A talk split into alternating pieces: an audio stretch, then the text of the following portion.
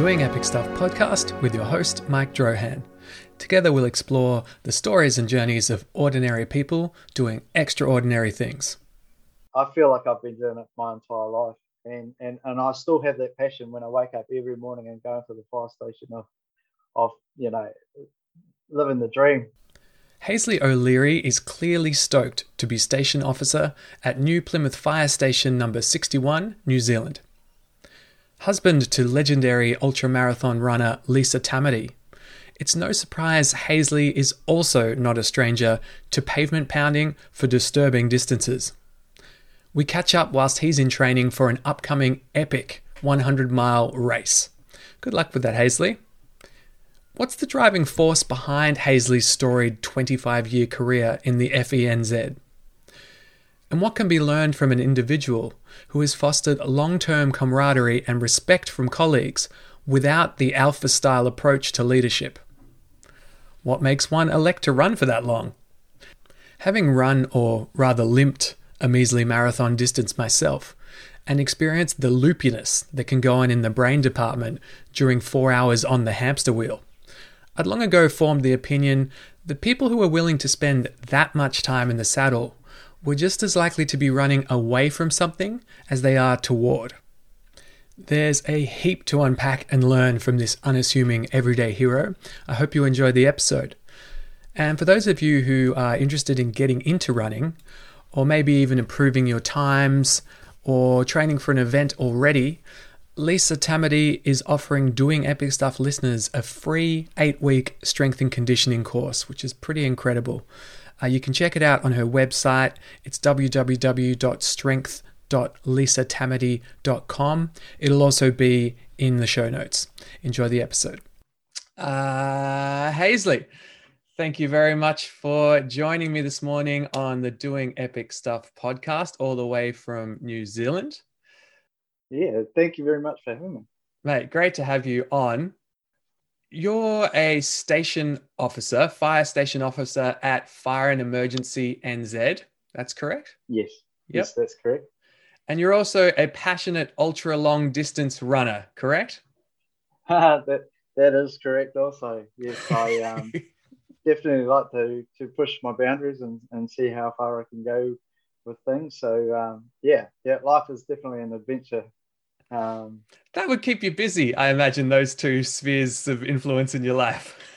oh, most definitely. Um, lucky for us, we work a, a shift system, which uh, you do two days, two nights, and then four days of recovery. So those uh, most of those four days are spent running and training.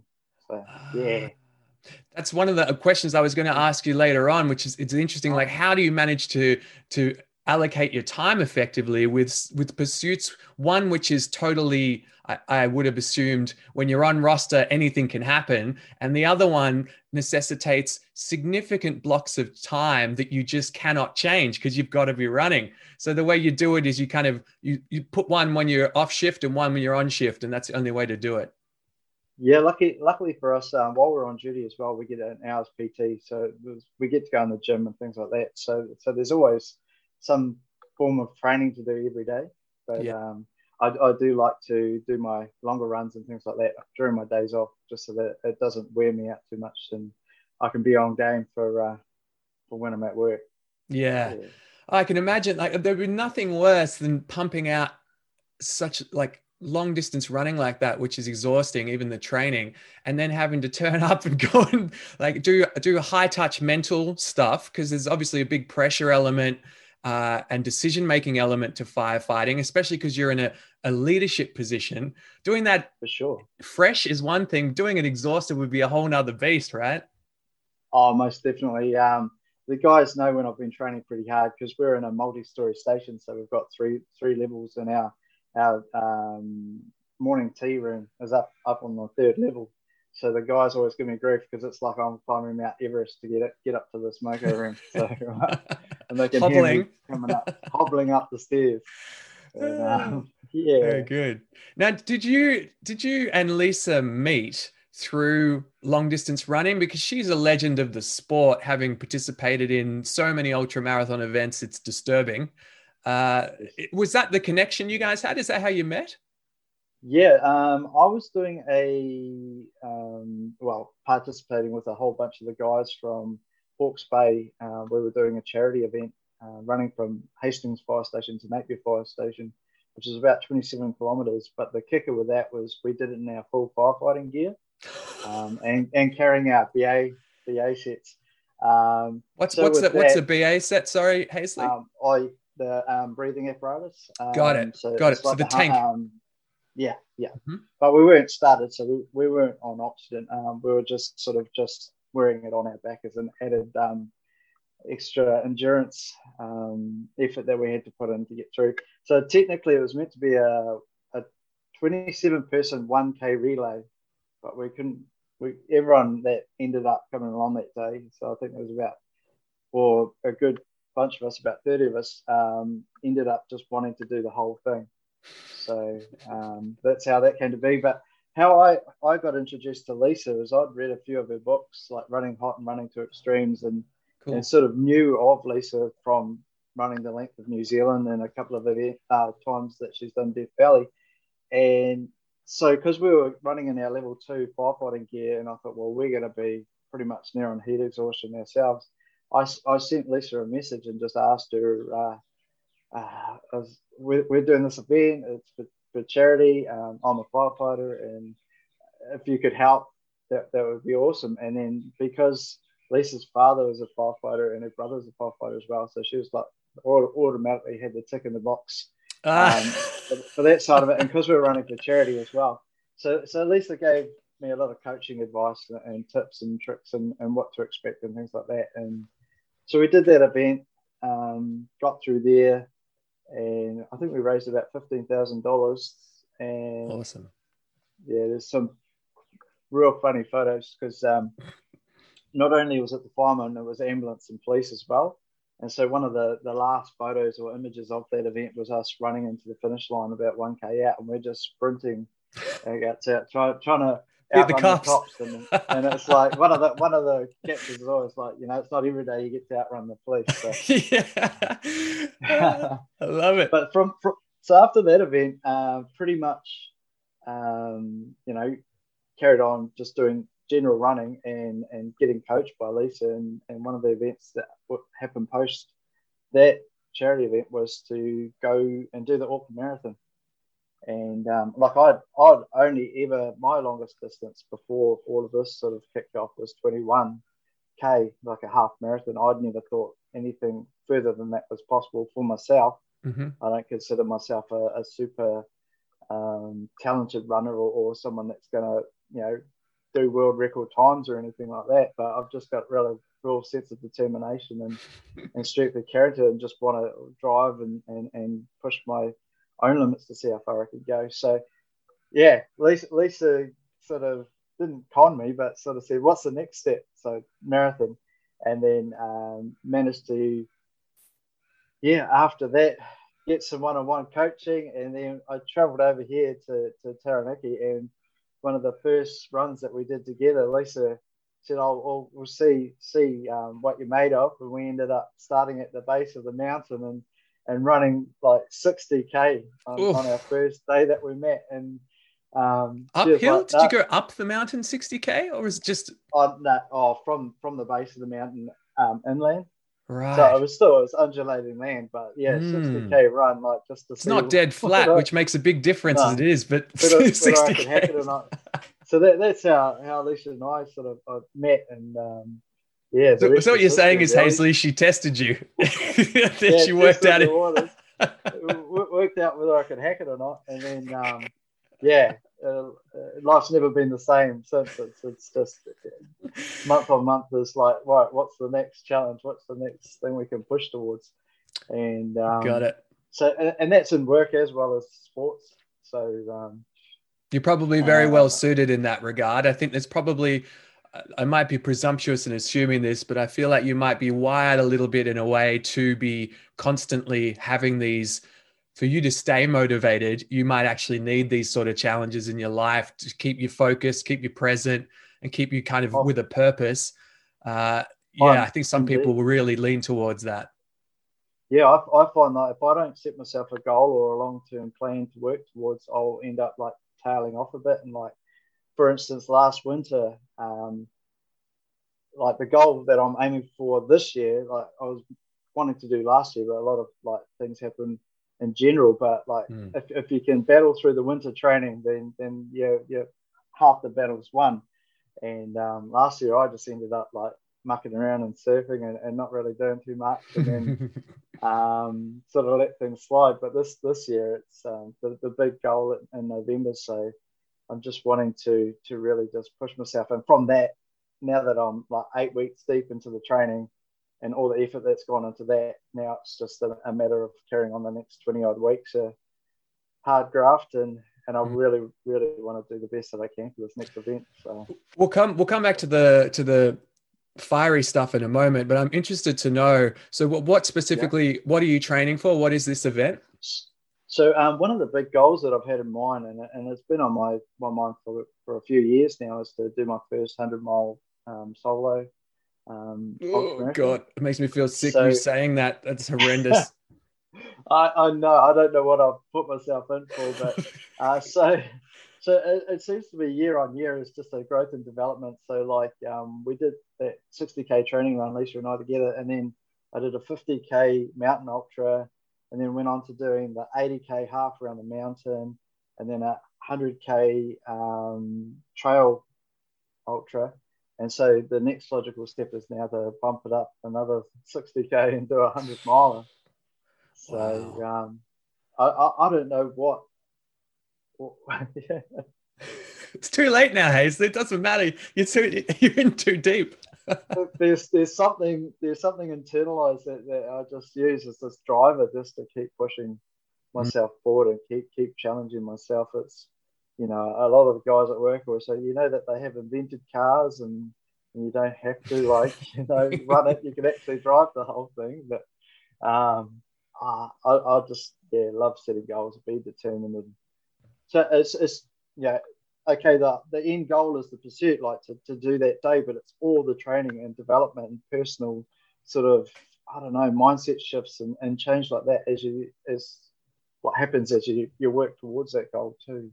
So there, there's a yeah. lot more than just that one day. It's, it's like everything that comes along with it. Do you feel the two the the firefighting and the ultra marathon running are in any way complementing each other or are they completely divergent? How, do, the, do the two kind of what's what's the is there a relationship between them for you in any way?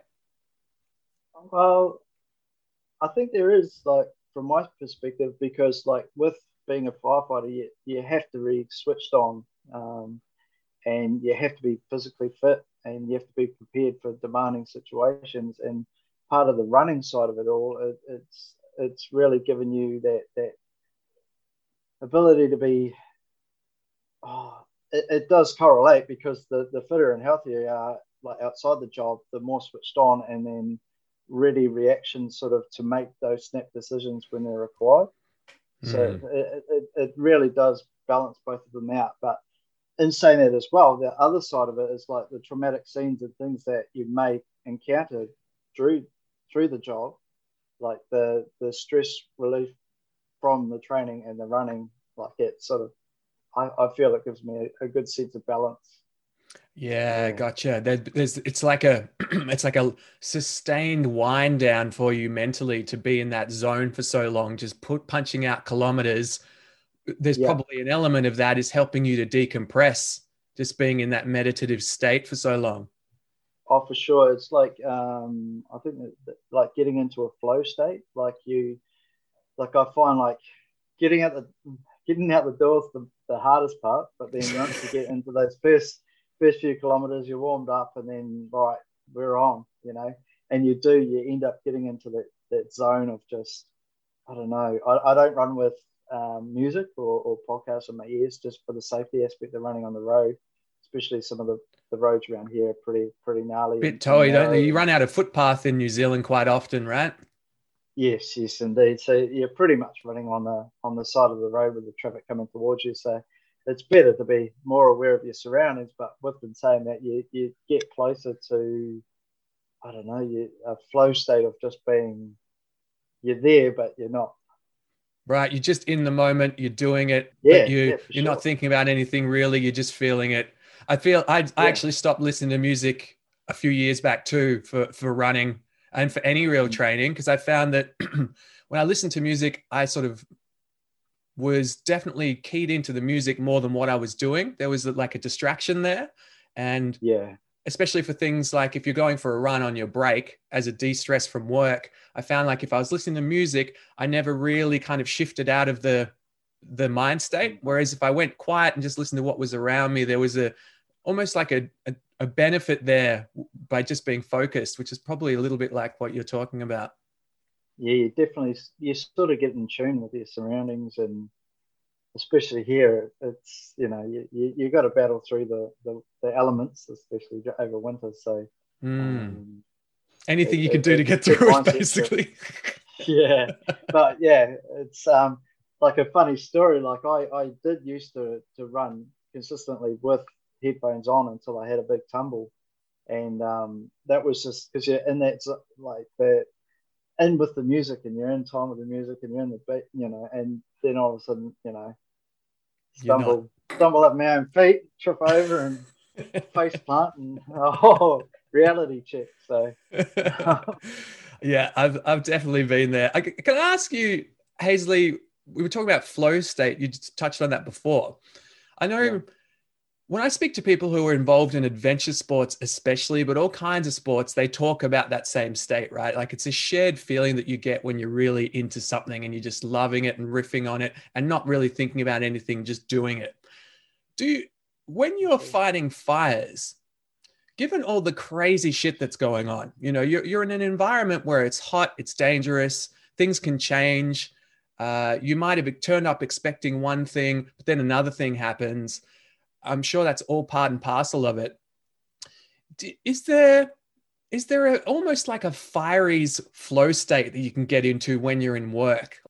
Yeah, um, we do do a lot of training, and so we do a lot of drills. We, we try and make it so that you're you're switched on with the job and all the different aspects of the job, whether it be putting a ladder up or running hose, or whether it be using hydraulic gear and you know practicing our, our skills for motor vehicle crashes and things like that, or or um, you know our you know practicing medical related incidents. So we, we do do a lot of training and drills. So that sort of gives you that sort of um, it's not so much a muscle memory, but more of a, a, a you know method of the madness that you may see when we encounter an incident.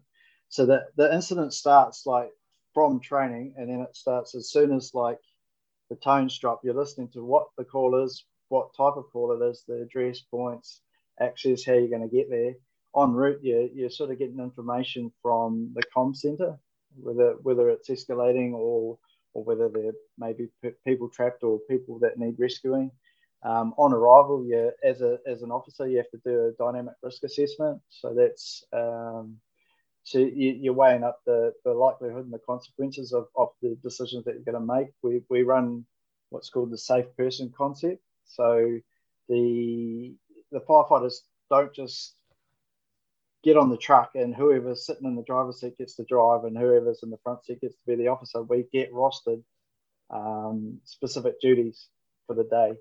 And so we, we call it a driver, officer in the front left seat, and then we've got a number one and a number two. So on the pump, uh, the number one is like the branchman. He's the one that's going to put the water on the fire if it's a fire. Um, number two is going to back up the number one. Um, we do have stacks of policies and procedures to follow. So, so everything's pretty much in black and white for any specific role or job that we go to. Um, so that that helps us as well, and we're really well well versed in all of those policies and procedures because we have to be. It's, it's a safety for our, our not only ourselves, um, you know, our team as well as the community as well. hmm Um, So a huge amount of so we- drilling goes on behind the scenes. There's there's oh, yeah drill, drillings and methods. So there's all Yeah. these processes you have to follow. Everyone knows them very very well because they've just drilled them to the nth degree. Are you, are you constantly drilling them? Yes, yeah. So every every shift we, we do different training depending on what the day is.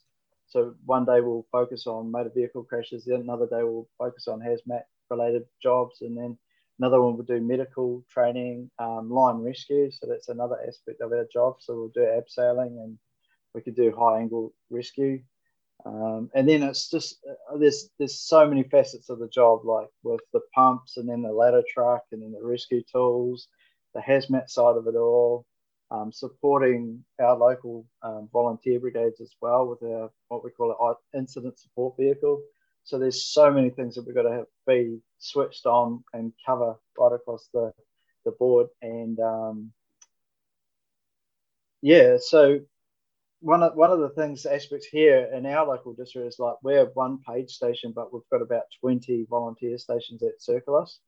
So um, we're, we're a lot of interaction with, with our volunteer um, brigades so, so, that we, we have a level of understanding and support whether it be we're going to support them or they're coming to support us. So, so, so a volunteer uh, is what Haisley? Someone who is like a casual, almost like a casual uh, assisting the, firefighter. Um, yeah, so the, the volunteers are basically they, they work their own normal jobs, but when the, mm-hmm. the siren, the main siren goes or their pager goes off, they'll if they're able to um, respond to the fire station and take the truck. Um, mm. So they're, they're not retained firefighters; they're, they're just um, you know guys that are really, really into supporting their local community and um, have, have a lot of passion for, um, you know, the, the safety and well-being of the communities that they serve. So, um, and with us, we're, we're in a bigger city, so New Plymouth City, um, and we've got some of the major hazard facilities in the country. We've got like 14 different major hazard facilities, which range due to the oil and gas industry. Um, we've got the port, which, and then we've got some high, well, super dangerous um, chemical plants around the area. But you know, everyone's um, mindful of everything that's that's sort of in our patch. So it's different throughout the country. Like like different areas have um, different risks.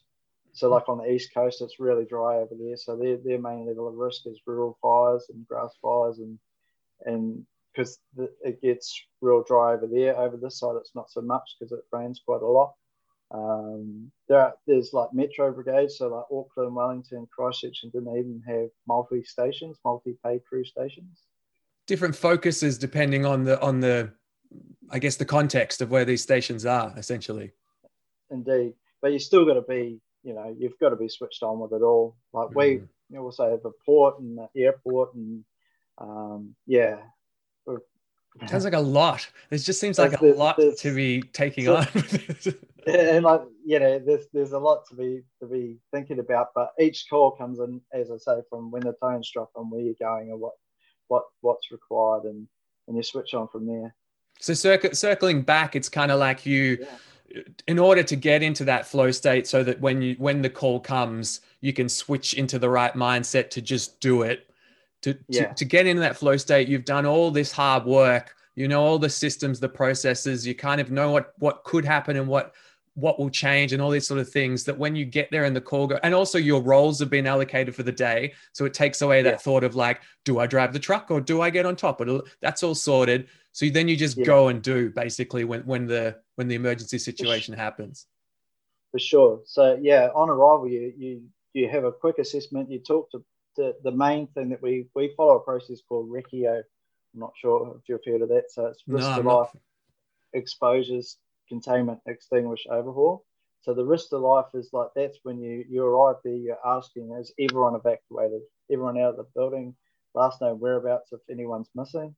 Um, yeah, the exposures. So so if there's a building on fire, like you, you want to protect buildings that aren't on fire first. Um, like so once everyone's deemed out, everyone's safe, put up a protection around that building. Um, once it's contained, you extinguish the fire, and then the overhaul phase is like going through and dampening down everything, hotspots and stuff like that. So we use that terminology basically to for any any job you go to. Um, mm. There are a lot of acronyms yeah, I bet. that, I already of, feel like you've told main, me about six of them. that's that's one of the main ones that, that we do um, to to sort of get you in that flow state, in that sequence, in that pattern of, of mindset it. when you arrive. Got it. If you're so, kind of yeah. if you're pre-programmed with those base base methods, you've drilled them to hell, then when you get in that pressure situation, you can just almost like you said, Haisley, you go to muscle memory and mental memory and just and just perform. If we can loop back, Haisley, I'm really interested to know why to begin with you even got into such a like a risky and I guess a like a non-standard kind of epic profession. What what put you on this journey to begin with?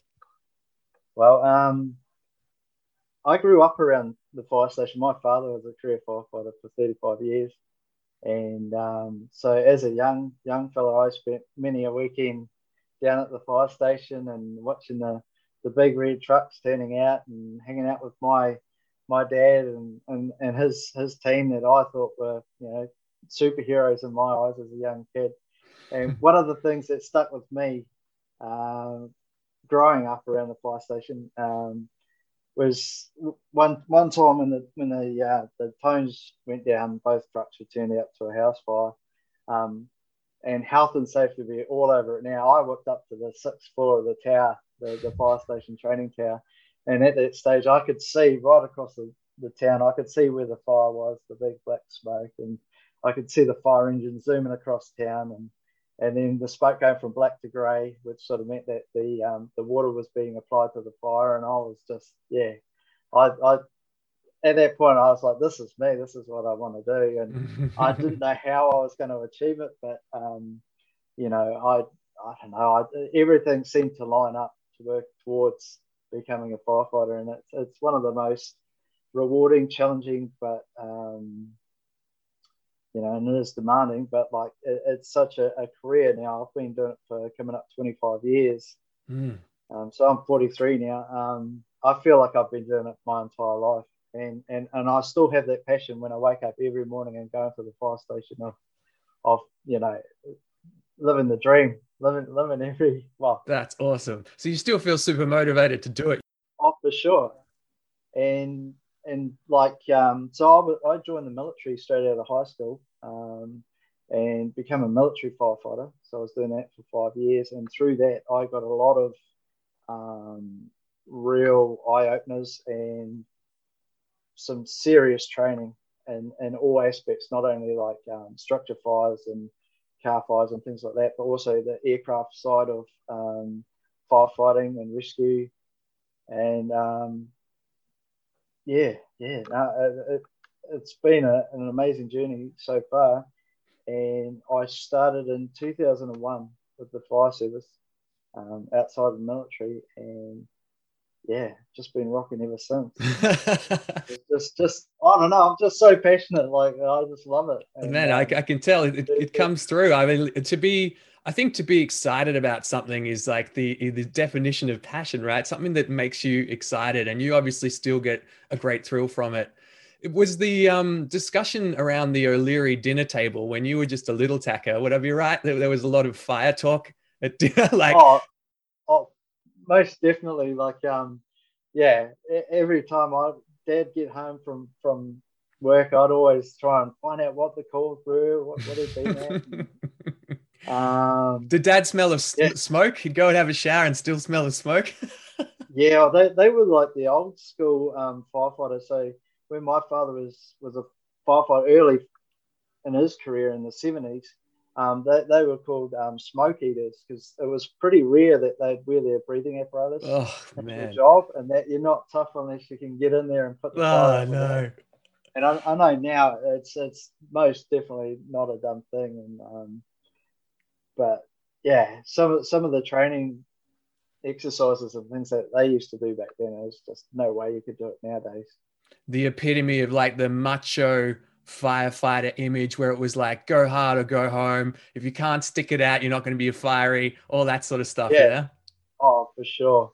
Hmm. So it's um yeah, it's it's a lot more controlled and, and safer environment for training is that culture still there? There's still because I assume what you guys are doing isn't being accountants at the end of the day. Like you're having to switch into kind of like a superhero mode day after day after day, which is not not necessarily everyone's cup of tea and not necessarily something that anyone could or would want to do. So I guess it's it's interesting for me to consider that like how you've been able to maintain that commitment to this to this pursuit, which at the end of the day helps people. I guess is that one of the main the main drivers for you is that you you know you can see that you are uh, directly uh, positively impacting lives at the end of the day. Well, that's that's definitely the, the one that's positively impacting lives because when when we're actually doing our job and we're, we're you know we're loving it, we're getting to put the fires out and things like that. People are having their absolute worst day of their life. yeah. Know? Whether it be their house catches fire or whether they have a car accident or whatever the incident may be. But for us to put our skills and, and ourselves on the line to help someone and then to to improve that situation, um, it, it is very rewarding when you can when you can make someone's you know worst day a little bit better by by mitigating or, or, or um, you know sorting things out for them. So. Mm. Have you, yeah. out of interest, Haisley, have you seen the movie Only the Brave with Josh Brolin in it as the superintendent? No, no, I haven't. You should watch that movie. I, I know. It's one of my favorite. Like, I love a good firefighting movie. I think you should watch that yeah. one. It's just, it's just, uh, it's a little bit over the top American, but very, uh, very, uh, I guess, super compelling and and exciting. It's a bit of a tragedy towards the end, but anyway, you should check it out. But I'm bringing it up because sure. Josh Brolin plays plays this superintendent, and what he's trying to do is basically get his uh, crew to become hotshots, which are like the next level of, uh, I guess, firefighting team. You know, they might get they might be the the first responders for wildfires, and they might get helicopters in to help fight the front line, all that sort of stuff. And Josh Brolin paints paints this picture of, of the, I guess, in a similar way to yourself, like the station chief or something like that. He's very like alpha and strong and kind of you know stern with the guys, but he's their best friend too, sort of thing. Now you've worked your way up to the to the top rungs of the firefighting industry, right? Where I assume you're in a you're always in a leadership position, and that's become a critical part of you effectively doing your role as a firefighter now, as, as a chief firefighter. What does it take to be a, an effective leader from, from your experience? What have you learned through this journey? For sure. Um, so, from my perspective of, of, of becoming an officer, I, have found that I've had to take a step aside from the excitement and the passion of, of being on the end of the delivery and then actually now taking a step aside from that and leading and making the decisions and getting the guys to do the aspects of the job that I'm very passionate about. But with my experience in being in the role for this long, um, I know how to to know, delegate and, and, get the guys to to work and operate as a team. Um, it's taken a few shifts of mindset. So instead of being inward and always just like, right, my role for today is this, and that's all I've got to worry about. To be more outward and like be more perspective of like the team, not only the team's training and capabilities, but also their safety. Um, so it's a bit more it, extroverted it, than, than what you're naturally you naturally lean towards. Oh, for sure. Like it, it is really pushed me out of my comfort zone to become a, an officer because you know, I am naturally quite quite shy and introverted, but I try and overcome that that obstacle. It's not so much of an obstacle, but like um, push myself to go to go further and to look after my guys. Um, so I'm a station officer, so that's just the I'm in charge of a crew of three guys. Mm-hmm. Um, plus, I run the duty duty of the watch, or the watch's duties for that day. Um, there's a senior officer that's above me, and he's on another pump um, with another crew.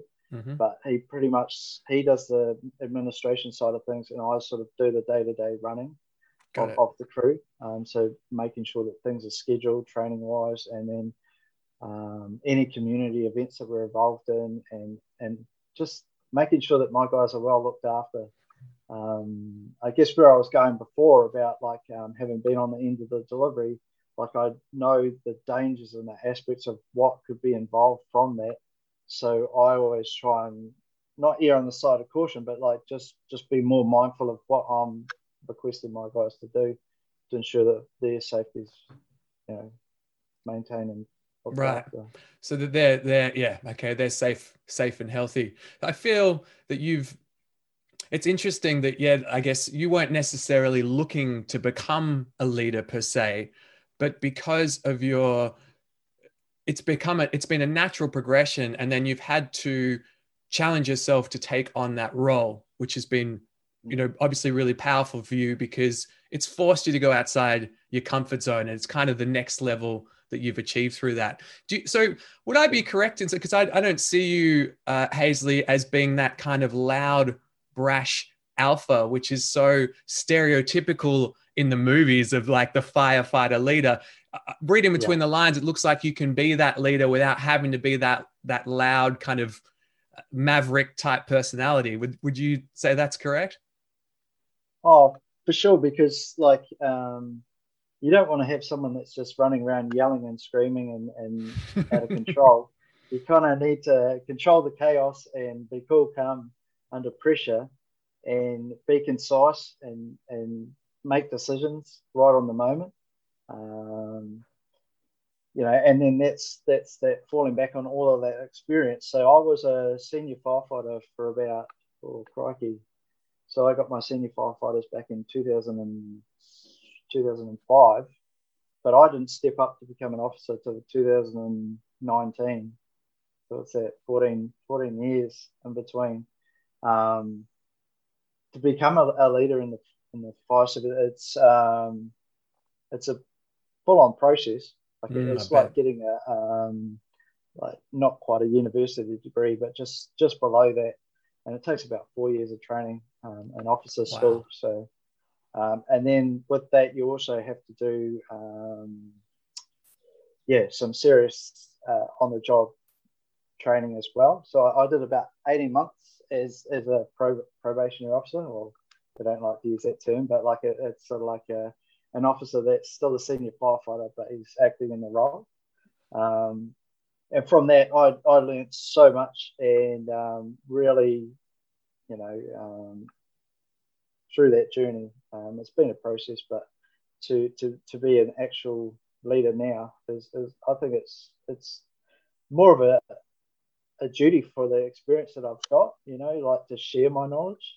Because I could just quite easily have just sat back and, and, and worked the next 30 years of my career and not really worried too much, but mm-hmm. to, to take yourself out of that comfort zone and, and step up as a leader and have my own unique way about um, talking to the guys and you know they, they know I'm totally different to some of some of the bosses that are very alpha and very yelly and I bet there's a few of those in the firefighting game.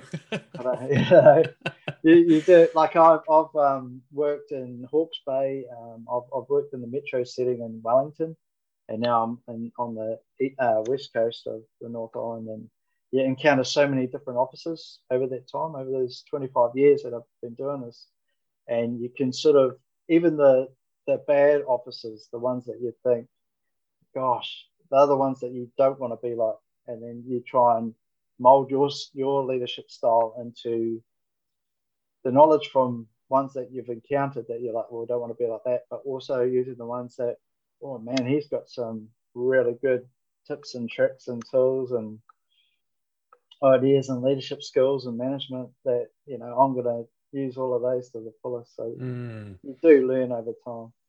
Did you ever uh, have to battle with any sort of imposter syndrome kind of feelings, having become so good at what you do, and then realizing that you were going to be perceived differently when you moved to that leadership position? Did you did you feel you did you second guess yourself, or was it a pretty straightforward transition because you just knew the job backwards, frontwards, every way? When when I got the promotion, I went from um, so I was I was on Blue Watch, um, and and like each watch has their own personalities, their own, own style. And I got promoted onto Red Watch, which was a complete opposite watch to ours. So when Blue Watch were on their four days off, Red Watch were working. So I never really worked with those guys. And so that was the big mindset shift for me was going on to the Reds. They didn't know my style. They didn't know how I operated. They didn't really know my experience. And then I just, you know, I tried to do everything. I was doing I was doing the dishes and the cleaning and the, you know, everything to to try and fit into the team as if I was a new recruit off my recruits course.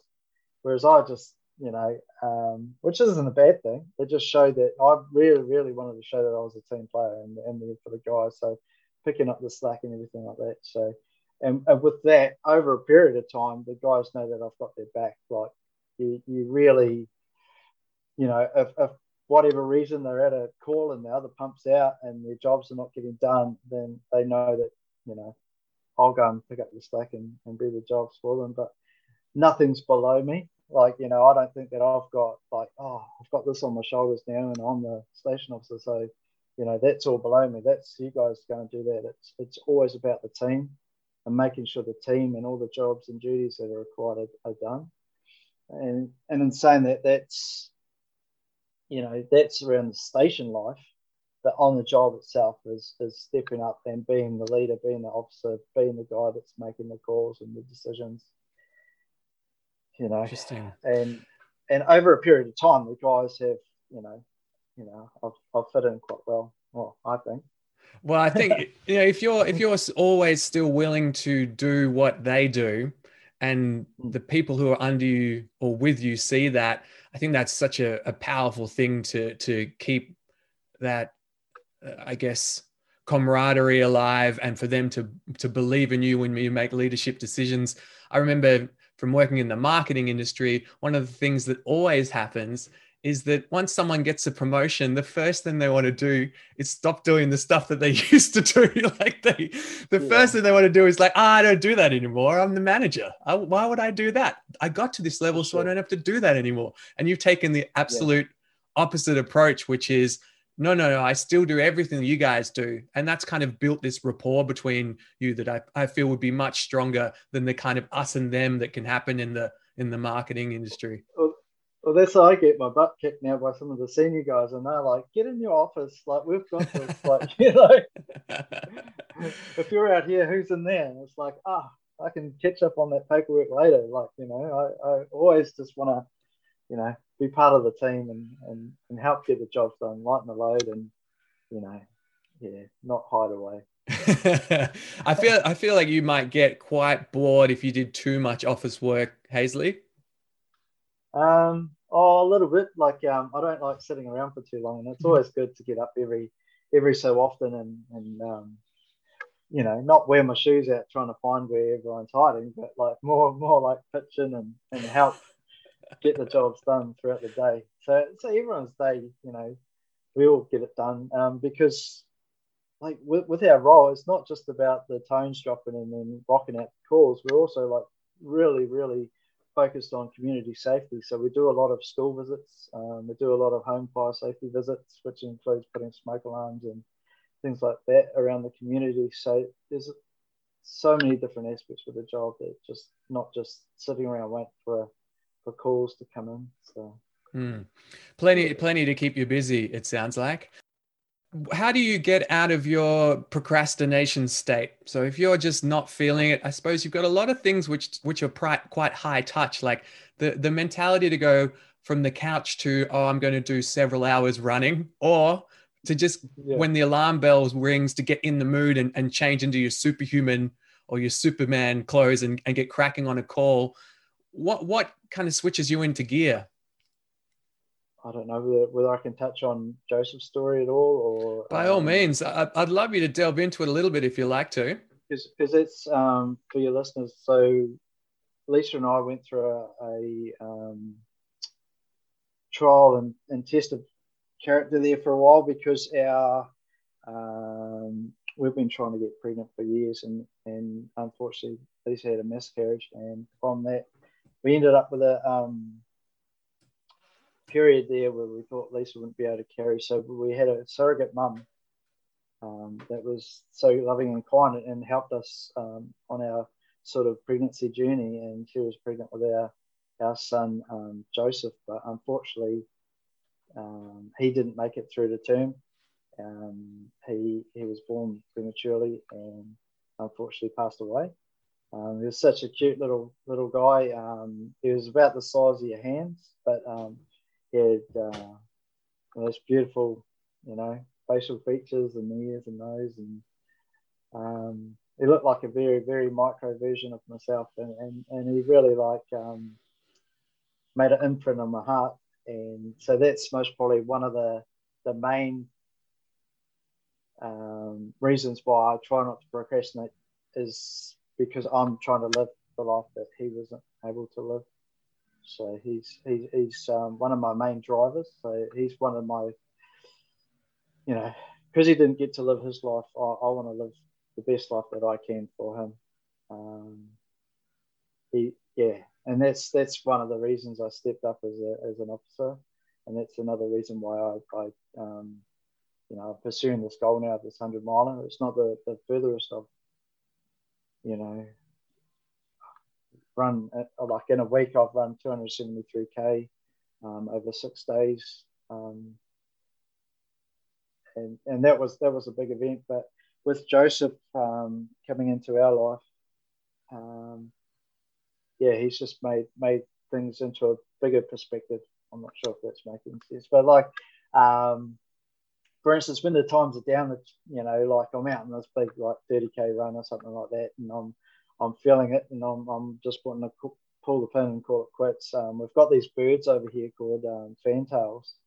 Do they have fantails in Australia or no? Um, so it sounds familiar, but not sure. Piwakawakas are the, the Māori name for them, but so they're, they're cute little like mischievous, crazy birds that that like um, always come out of the blue um, whenever the times are down. And um, so after um, Joseph's funeral, the, the very next morning, our cat was out in the front yard, and this little fantail bird just came out of nowhere, and it was like a little kid playing with the cat.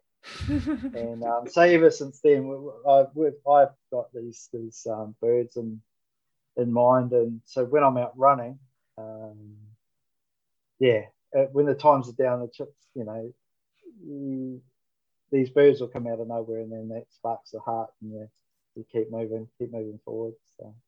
So you've, uh, you've almost managed to channel the, the the grief of that of your of that loss of your your son Haisley to to in, in yeah. a positive way, which is that you draw down upon it for motivation when you most need it. Most definitely, and um, it's it's most yeah turn, turning a, a, a, sad moment into a to a celebration and a, and a, a movement forward. Haisley, it's been an absolute pleasure, mate. Thank you for joining me today. And I think we should chat again sometime down the track. Let's chat after you've done your 100 mile attempt and we'll see how you feel. Yeah. Oh, that'll be awesome. It'll be awesome to catch up again and, and, and share some aspects from from the journey and, and achieving that 100 mile goal. So I'm, I'm awesome. Look forward to it.